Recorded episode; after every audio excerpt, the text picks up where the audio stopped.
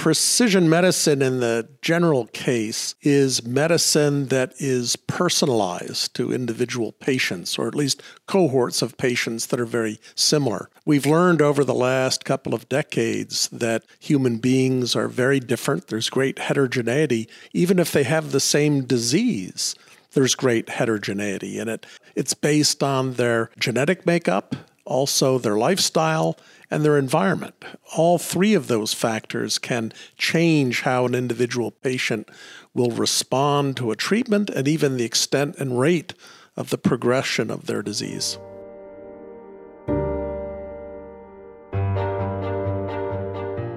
Hey everyone, welcome back to Going Deep with Aaron Watson. Today's interview is with Dr. D. Lansing Taylor. Dr. Taylor has spent decades at the cutting edge of precision medicine and currently leads the Drug Discovery Institute based in the University of Pittsburgh. In addition to a career as an academic and researcher, he has also spun out and built multiple biotech startups. His two latest, SpIntellx and BioSystics, are trying to blend machine learning and modern big data solutions with the long standing problems of diagnosing diseases and understanding the underlying risks associated with different treatments. In this interview, we talk about his fascination with precision medicine, the applications of these two startups, and a whole lot more. Here is my conversation with Dr. Taylor. You're listening to Going Deep with Aaron Watson.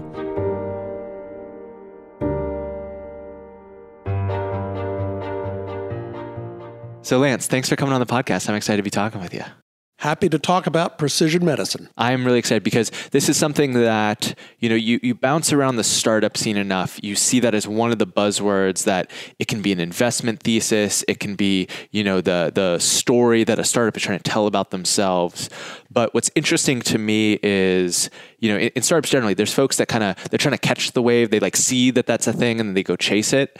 And my perception of you is that this is something that has really kind of captured your intellectual interest for quite some time. So, can you talk a little bit about what precision mes- medicine is for folks that aren't interested and why it has been such a interest to you? So, precision medicine in the general case is medicine that is personalized to individual patients, or at least cohorts of patients that are very similar. We've learned over the last couple of decades that human beings are very different. There's great heterogeneity, even if they have the same disease. There's great heterogeneity, and it has uh, it's based on their uh, genetic makeup, also their lifestyle, and their environment. All three of those factors can change how an individual patient will respond to a treatment and even the extent and rate of the progression of their disease. And so, when did you come to this realization that this was such a big opportunity and something you wanted to pursue as a career? Well, it actually goes back probably 20 years or more when uh, we were developing uh, platforms for drug discovery. And 20, 25 years ago, the major pharmaceutical companies had very simple assays when they were testing their libraries of new compounds to find a compound that would might have an impact on a disease. And in these overly simplified assays, they were averaging uh, in cell based assays, averaging the signal from maybe a thousand cells from a well within a plate. And what we did was to look at this and ask the question are all of these cells, even though they're the quote same cell type, do they respond the same to various treatments? And the answer was a dramatic no. There's great heterogeneity, even at the cellular level, that has to be based on genetic makeup, state of uh, the cell, the cell state, as they call it, where it is in its cell cycle, as well as what kind of treatments it's receiving. So the concept of heterogeneity uh, triggered this, at least in uh, me and my colleagues 20, 25 years ago, just based on understanding heterogeneity at the level of uh, cell assays. And so, another thing that you see with different kind of technological cycles is there there can be periods of extreme excitement and there can be periods of you know winters. People say there's a an AI winter, a crypto winter, a, a winter t- with whatever technology as people maybe uh, come to realize that the current uh, environment or the universe of capabilities is somewhat more constrained than what the original excitement uh, suggested. So, can you talk a little bit about where you think think, think things stand right now?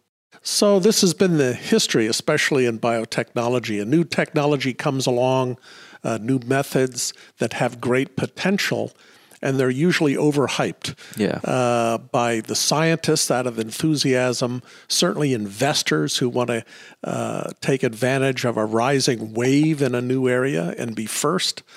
Uh, in reality, most of the important technologies take some time to evolve and be refined to the point where they can have a major impact. The timeline, sadly, is usually longer than we'd like it to be.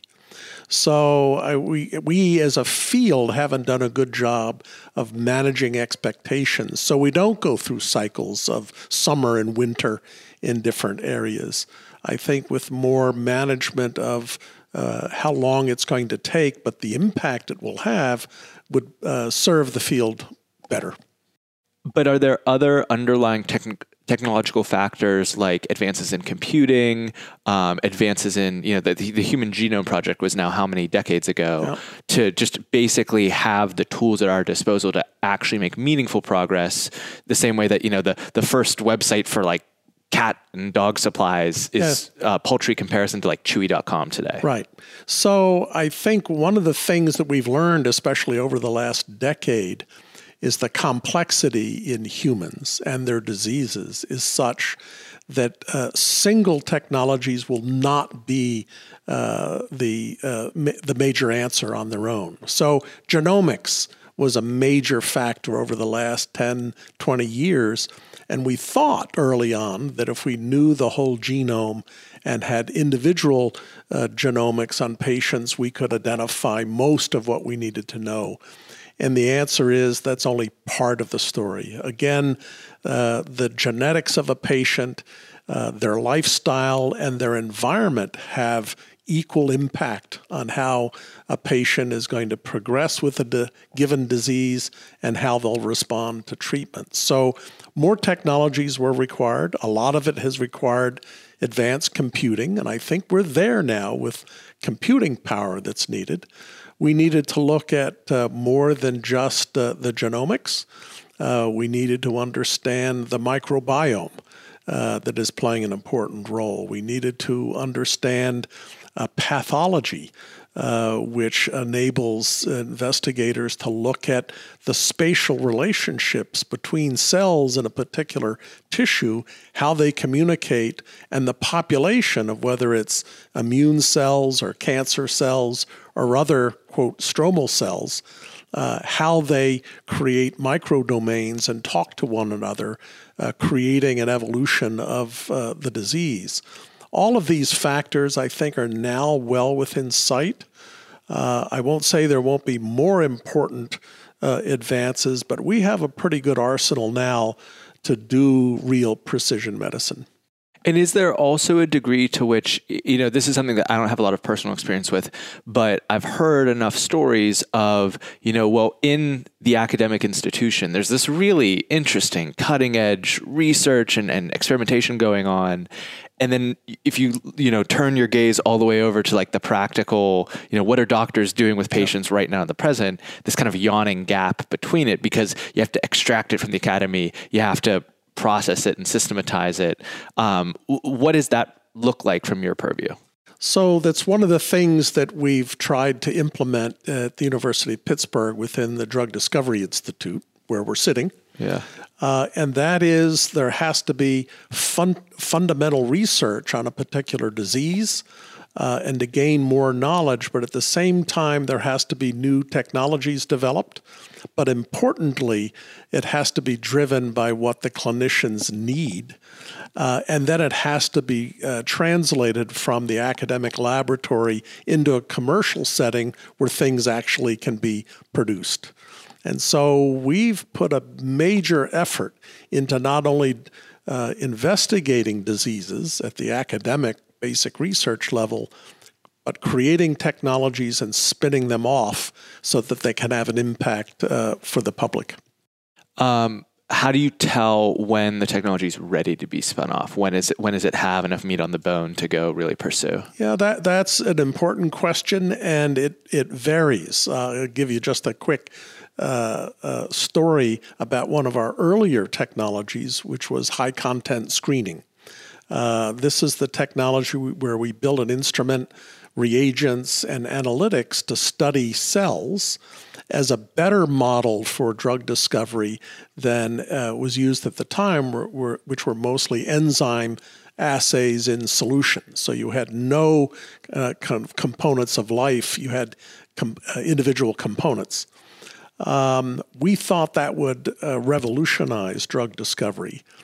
But at the time, and this was in the middle 90s, the pharmaceutical industry, which of course would be driving advances in drug discovery technologies, were caught up in what they called ultra high throughput screening. This is uh, doing assays that we considered not very good, but much faster. So they could get through huge libraries to find molecules they could pursue. So there was a lag period between the time that we introduced the platform that could really have an impact and when the uptake began. Yeah. And the industry had to learn that they were continuing to fail in getting new therapeutics approved by using the traditional methods. So it took a kind of an extra three years beyond where we thought it would have an impact. Yeah. It finally came off the toe of the curve, and now high content screening is a standard component of of uh, drug discovery. I so I mean we have a marketing company, so I'm, I'm kind of talking my own book here, but I always, when I hear stories like that, I always think about, uh, you know, the, the, the precise opposite of the "if you build it, they will come" yes. ethos, which is yes, eventually they came to it, and it took a while, but I'm sure there was a lot of painful communication that oh. needed to happen, and if that could have been expedited, think about you know the potential impact. It, it was very painful, but the good news was, in, during that period, which was kind of in the middle of the Human Genome Project, yeah. there was a lot of fluff. This was before the uh, uh, IT bubble and the biotech bubble burst uh, in, in 99 or 2000. So there was plenty of money to fund this research and the early commercial activities, even though there would be a lag. It was the promise of what we could do with cells, doing the same thing to cells as had been done in the genome, really understanding uh, that uh, uh, complexity. Actually, the name of the company back then was Cellomics. It's now part of Thermo Fisher. Uh, but that's why, with uh, the one of the spin-offs, SpIntellx, which is the precision pathology company, we have been very careful. We formed it almost four years ago, but we've been funding it through grants and a small amount of dilutive funding because the market wasn't well defined three to four years ago uh, was very novel, applying uh, advanced machine learning and artificial intelligence to pathology uh, images. So uh, we kept our powder dry, if you will. That's become even more important now because we're not in the middle of a thro- a frothy market in biotech today. Things have slowed down because of the overall economic uh, malaise. So uh, we are in a much better position to move forward because we haven't uh, uh, spent a lot of money, but still have a long distance to run.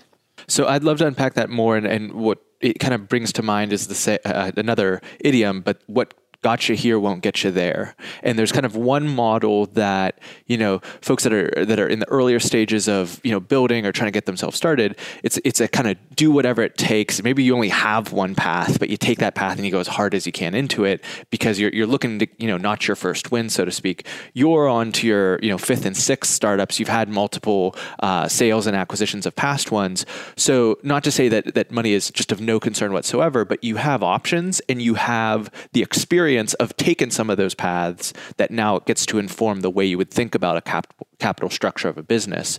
So, can you just get into a little bit more detail of the early stages of a company like that? and and how you come to see the board in terms of are you optimizing for optionality? Are you optimizing for patients? Like what are you really trying to maintain and protect that maybe you didn't have the same appreciation for earlier in your career? So I think the focus on what is best for the patient ultimately will be best for the company. So putting the patient first is not an aside, it's very important. So in the case of, of uh, precision pathology, for example, uh, it, it is clear that the heterogeneity in patients goes all the way down to their cells and their distributions within tissues that are diseased. And understanding the spatial environment that all of these different kinds of cells find themselves in, in for example, in a tumor, uh, really tells a story about the probable evolution of that cancer within that patient. And so, f- what we know now is, especially in solid tumors, we don't have a great track record. We can find drugs that have an effect for a while, but then the the, uh, the cancer cells are pretty smart. They respond. They change relative to the treatments they're getting or their environment. Uh, the immune system responds and alters what's happening. And so, even you have a starting point with a patient of great heterogeneity, then you treat it in different ways and it continues to evolve. So, understanding the complete environment, the spatial relationships between all the major players, from the cancer cells themselves the immune system and their infiltration into the tumor, as well as the other support cells, generally called stromal cells, is crucial to understanding and predicting the direction of the disease progression. If you can predict where you think it's going to go from that knowledge, then you can jump ahead and have new treatments that you predict will be needed with the evolution for that individual patient. So, so I'm very careful because I, I know that I'm starting to tread towards the boundaries of, of my understanding here. But uh, to, to, to maybe try to say it another way, and you can build off of, of what I'm offering you here. Um, people have heard maybe if, if they kind of pay attention to this idea of an artificial intelligence artificial intelligence or machine learning uh, system accompanying a human to get a better result. Uh, if it's talked about in medicine, one of the most common uh, applications is an X-ray, and you know, you, instead of just the technician looking at the uh, X-ray with their eyes, you have you know a computer vision model that's being applied to that, and maybe picking up things that otherwise wouldn't be seen. In your case, when you're talking about the uh, spatial nature of this tumor, it's looking at where the tumor is located, the size of it, the structure of it, in some way, shape, or form, and picking up things that would otherwise not be consistently diagnosed or acknowledged by the human eye, and that's really the essence of the technology that you're building and selling. Am I am I saying that relatively that's, correctly? That's correct. With SpIntellx, uh, we uh, know that the complexity within a tumor and the surrounding tissue in the tumor uh, is altered, uh, and it varies in space and time. So, a pathologist looking at a slide uh, uh, can make some important determinations but some of the subtleties are so significant that uh, the pathologist would have to look at the same patient samples for a long time in order to make an optimal call. With the help of machine learning and artificial intelligence, uh, that uh, job can be made much easier and more predictive. And uh, there have been studies now to show that adding machine learning and artificial intelligence improves the performance of the pathologists. And that's really also the essence of not just saying, okay, we're offloading all of that to the the uh, computer model, it's working in tandem, working in union, where maybe that elevates these you know potential issues, and then it's yeah, actually that is something that I otherwise would. And the pathologist is still in control, uh, the uh, computational and systems biology analytics tell the uh, the pathologist what they should be looking for, and you might have missed this, and then they make a call, calling it what they believe it is, the algorithms that is, and then the uh, pathologist can make the final decision. There's another com- uh, important element, and that is historically, artificial intelligence has been what you call black box. In other words, the algorithms make a decision, and that's the answer. And the pathologist or whatever field it's in, have to accept it or not.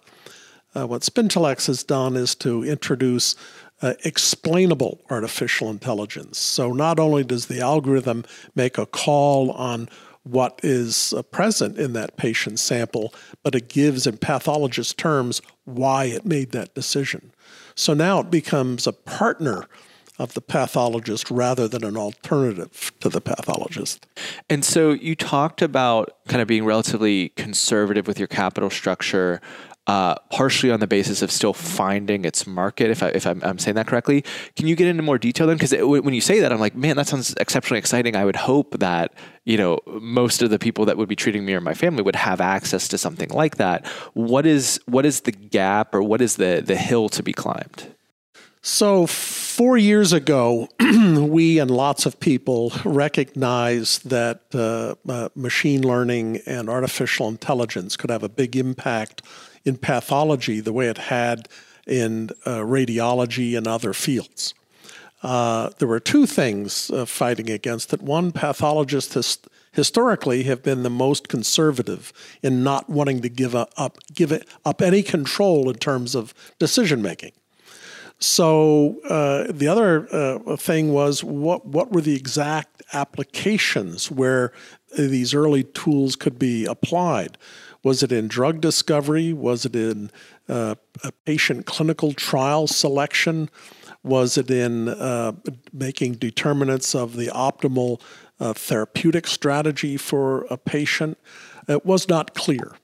And so that's why we focused on research grants to kind of continue building the technology, filing patents to protect this new space of uh, uh, advanced spatial analytics and explainable AI, while also uh, doing market research. Where did the pharmaceutical industry see this technology going? Where did patho- practicing pathologists see where it could have an impact? And learn from that, and then set a strategic plan for uh, the business. And that took a couple of years. Uh, COVID didn't help. Uh, we did a lot of Zoom calls rather than sitting down with people. Uh, but it became clear. Uh, we didn't have to spend millions of dollars evolving the company down an optimal path. We were able to see what the path was uh, while expending only a small amount of dilutive uh, funding money and then start accelerating. Beautiful. So, in the meantime, you started another company, BioSystics, which is uh, the original. I saw a, a, piece of media about it, and I reached out to you because I thought it was a really fascinating idea of creating a, a, digital twin of a patient. So, part of the reason that this jumped out to me is a past guest of the show, Aaron Morris, uh, has created a company, Allvision, which creates a digital twin of a city, so that considerations, you know, like the the sewage and other infrastructure, can be kind of maintained, understood, and, and planned for uh, in a more accessible way. Um, with that very little bit of preamble, can you talk about specifically this application to patient care? Sure. So, uh, digital twins is a technology uh, and a concept that's been around for 20, 25 years.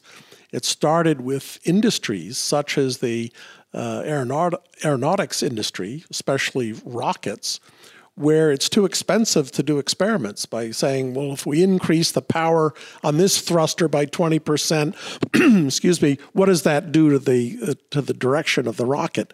So it became obvious that if you know all of these parameters, build a computational model, you can say, well, I'm going to increase the thrust by 25%, change the angle by 5 degrees, and I can predict where it'll go. And after you've done iterative studies like that, you can then run an experiment. But it's only one or two experiments versus hundreds, which would not be practical. So for patients, it's very similar, uh, but even more dramatic in that we can't do experiments on the actual patient. Uh, but It's now unethical. Unethical. it's unethical. Although in uh, uh, cancer treatments historically, it was more of a trial and error approach with drugs that have been uh, shown to be safe enough to give to a cancer patient. Yeah. Uh, but it wasn't clear who would respond to what, and it was an experiment, if you will. But now we have so much data that we can get from patients, from their whole genome uh, to uh, data from wearables uh, to the whole electronic health record of that patient. Now, with precision pathology, we can get deeper knowledge of the details of heterogeneity uh, within a patient. Uh, and uh, the microbiome, all of this massive data is sitting there and available, and all of that data is going to have an impact on how that patient is going to respond to a treatment and even the progression of that disease if it's left untreated. So the data is all there. We have the computational power to manage and bring that uh, data together. Uh, that's not giving credit to the uh, uh, challenge in bringing diverse types of data together. Yeah. But then you can, if you do that, then you can computationally model that data and that patient, just like a rocket. You can say, given all of this data about that one patient, uh, let's say they have cancer, uh, uh, the data suggests that we should try drug X first, given its characteristics. Um, and now you can run that model and ask what is the probability that that drug will have a positive impact on that patient. So you can use the computational model or the digital twin to predict what, how the patient will uh, respond. Even more powerfully, in the intervening uh, last five, six, seven years, we now can make what I call uh, patient biomimetic twins, which are organs on chips, which can be cells derived from an individual patient, especially stem cells.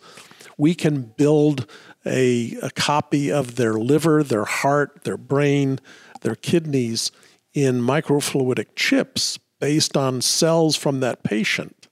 And so we can actually do some experiments on their liver, quote unquote, in the chip to add to the predictive power of the data from the patient themselves. So this integration, we think, is the future of precision medicine. I mean, it sounds like it sounds like a very big idea. I want to stick on microfluidic chip. That's not a term I've ever heard before. Can you explain what that is and how it works? So, about a, deco, a decade ago, uh, the Department of Defense and the NI, NIH started a program which was pie in the sky uh, to see could you build individual human organs on chips and even couple them. So we would have uh, a, a quote uh, fluidic connection between a heart and a kidney and a lung, etc to replicate at least parts of the human body from an individual patient because you're using stem cells from that patient.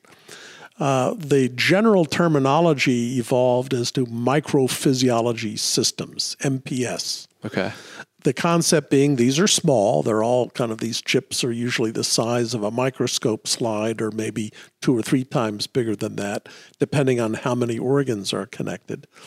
And uh, over the last decade, I would say that it's been truly remarkable how much progress has been made in recapitulating not only functioning livers or kidneys uh, in vitro, but creating disease models within those uh, chips that you can then uh, test drugs in to see how would that patient's biomimetic twin respond. Uh, one of the things, an example, is something we've been working on. It's called non alcoholic fatty liver disease. It's a disease that affects about 25% of the world population, and patients at differing rates and extents can go from just having a so called fatty liver to having uh, an immune response in their livers that cause damage And then that induces fibrosis, and you can go on to cirrhosis, which is an end stage disease where you must get a liver transplant. Even some patients go on to get hepatocellular carcinoma or liver cancer. So uh, the pharmaceutical industry has spent billions of dollars over the last decade trying to find drugs that would treat NAFLD. Uh, and they've all failed to meet their endpoints. we believe it's because of the heterogeneity between patients, because they've had some success with a given drug on a subset of patients, but they don't reach a high enough percentage for the FDA to approve. So, one goal is to say we're not going to get a random population of patients uh, for a particular drug trial, but we're going to find patients through their chips, in this case, a liver chip, and ask the question what's the probability that patient will respond to our drug? And if it looks promising in the chip, then you can enroll that patient in that clinical trial. This should increase uh, the probability of success for any given drug. Uh, and that's work that's actually in progress at this point. So I want to I'm, I'm going to try to say it back to you just to make sure that I'm understanding that correctly. So embedded in any stem cell, uh, you know, the, the reason that that's such a high potential uh, cell to be acquiring is literally the code that says this is how we're going to build our liver, this is how we're going to build our heart, this is how we're going to build our organ, what and have build you. Build my liver or your liver. Exactly. That's this the, this specific organism's Yeah. specific organ, and because of that code, the Human Genome Project learning how to actually read that code, you can create a more or less a di- digital replica on this chip of that specific person's organ. And because we have now legibility into all of the qualities, the size, the, the minutia, the certain responses and, and tendencies towards different um, characteristics, the ability to digitize that information has never ever been accomplishable in human history. So right now, at this point in time that we're privileged to live in, we sit at a time where that is a, a capability to digitize that information and the implications of these types of precision medicines and just general legibility to the wider world where you might not even know despite that you're building the technology that allows the liver to be digitized you don't even know that so and so over in whatever university is trying to run this specific study on this specific piece but you've made it legible and those two things end up getting connected correct. wow So we we take the, the all the data we can get from the patient. We also take some of their stem cells and build sets of organs because from the stem cells you can build uh, by just directing its evolution uh, different types of cells, cardiac cells for the heart and hepatocytes from the liver. So you can build any organ from those same cells, and you can actually store those cells you can freeze them down, and patient X, five years from now, we could bring those stem cells out. If they get a disease and we want to replicate it yeah with their cells, uh, then we can build it and do testing there as well as taking the data from the patient itself. It, it is a game changer. Yeah, I mean, it, it sounds like it, and I, I'm sure that there's uh, uh, subtleties and nuances as to what you're saying that's going over my head. But um, I, I want to talk just a little bit more about these these twins and what that means for the future of clinical care. So there's kind of this, you know, once again, I don't know from personal experience, but you watch, uh, you know, a show like House, and you see that you know the doctors more or less putting their heads together, talking through all of the, the all of the data points that they've collected through anecdote, through reading the charts, through the tests, and trying to make sense of it. Basically, your kind of vision for the future is yes, maybe those multitude of doctors come together to, to discuss all this, but there's also, uh, you know, if it's BioSystics itself or some form of a report Yeah. that's basically saying we've run this number on the the patient's liver condition, and this is what seems like the probabilistically highest uh, probability of success. and and that is kind of bringing all of that complexity together in a computational model uh, that is uh, easy to test. You know, again, like changing the angle and the thrust on the rocket, you can say, well, if we do this and we do that, what does the model predict will occur? And that information can guide the physicians in making a decision. It's not automatic, uh, but it's another powerful piece to add to the ability to make the best decisions for a given patient. So going back a couple questions ago, you talked about the integration of all this data. So if we're talking about wearables, let's say I'm, you know, using an Apple Watch. If we're talking about my medical records, I know there's uh, a couple big, you know, Mac daddies in that particular field there is a, a, an inherent kind of incentive to make yourself more important by kind of protecting your data to some degree or being very judicious about what is actually made into a public API that can be called upon by third parties. So, how do you think about attacking the problem of making all these enormously valuable pools of data? start to work together? Yeah, that's a great question. and quite frankly, I haven't thought about that deeply at this point because we're still trying to pull the technologies together right. to make it work. But it is a major challenge. Um, my guess is since uh, at least we believe this will have a major impact on healthcare yeah. in terms of costs and patient responses and uh, uh, uh successes that some legislation is probably going to have to come forward on how this data is uh, protected and used. Where people that develop key algorithms, uh, et cetera, might have some protection. But on the other hand, the outcome has to be uh, focused on the patient. Uh, it's going to be a challenge for ethicists and government officials combined. Yeah.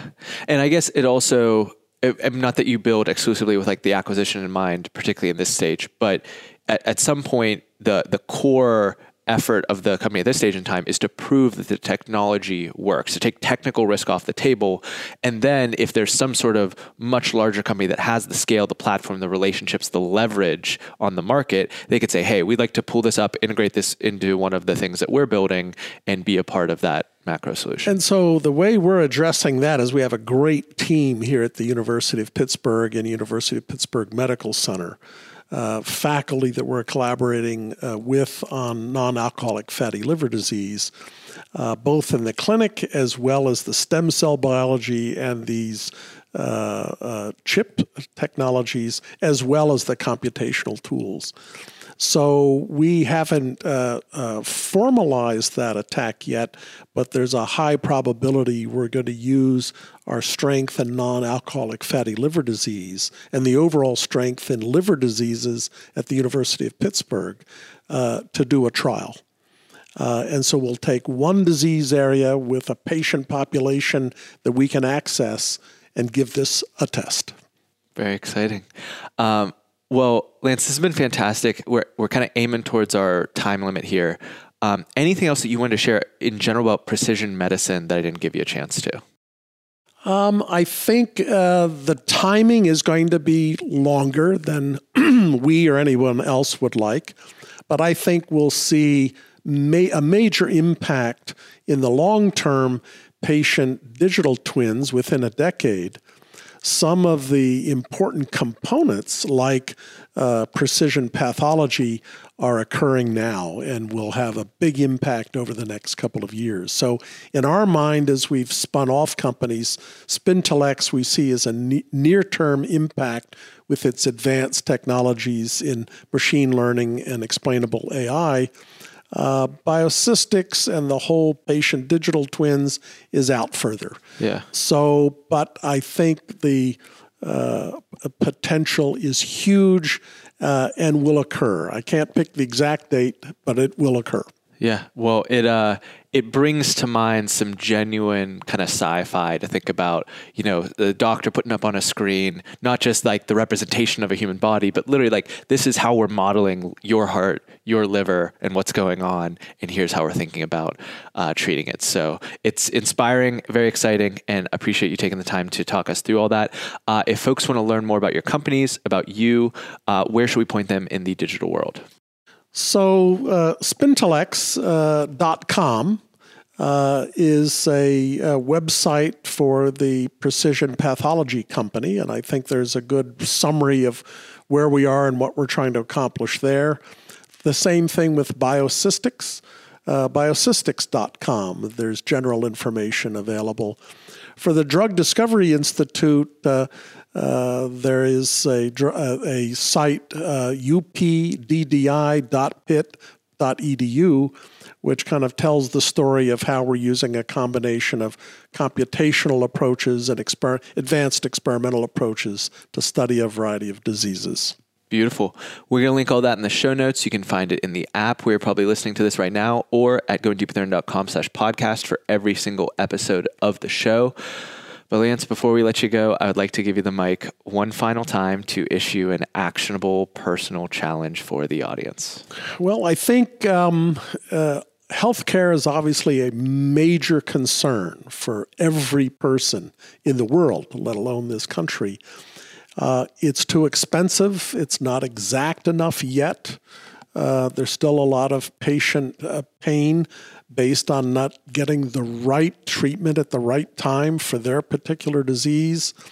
I think we're within a decade of making a major transformation of healthcare. So I would challenge people uh, continue encouraging your government officials to support basic biomedical research and uh, the translation of that basic work into companies that then can come together to uh, yield the major solution within the decade.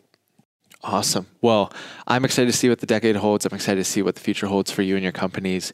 And uh, once again, appreciate you going deep with us today. Thanks for talking with me. Thanks for listening out there. I hope everyone out there has a fantastic day.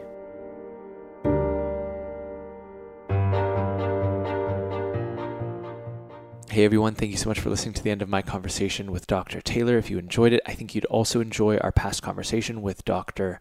Gordon Vanscoy. He is the founder of Panther Rare Pharmaceuticals, in addition to his own collection of successful biotech startups. And we talk all about the nuances of treating rare diseases with very small patient populations. I learned a ton from that conversation as well. I think you'll enjoy it. And hit subscribe because we've got a ton of great episodes coming soon. Thanks for listening. Connect with Aaron on Twitter and Instagram at Aaron Watson 59.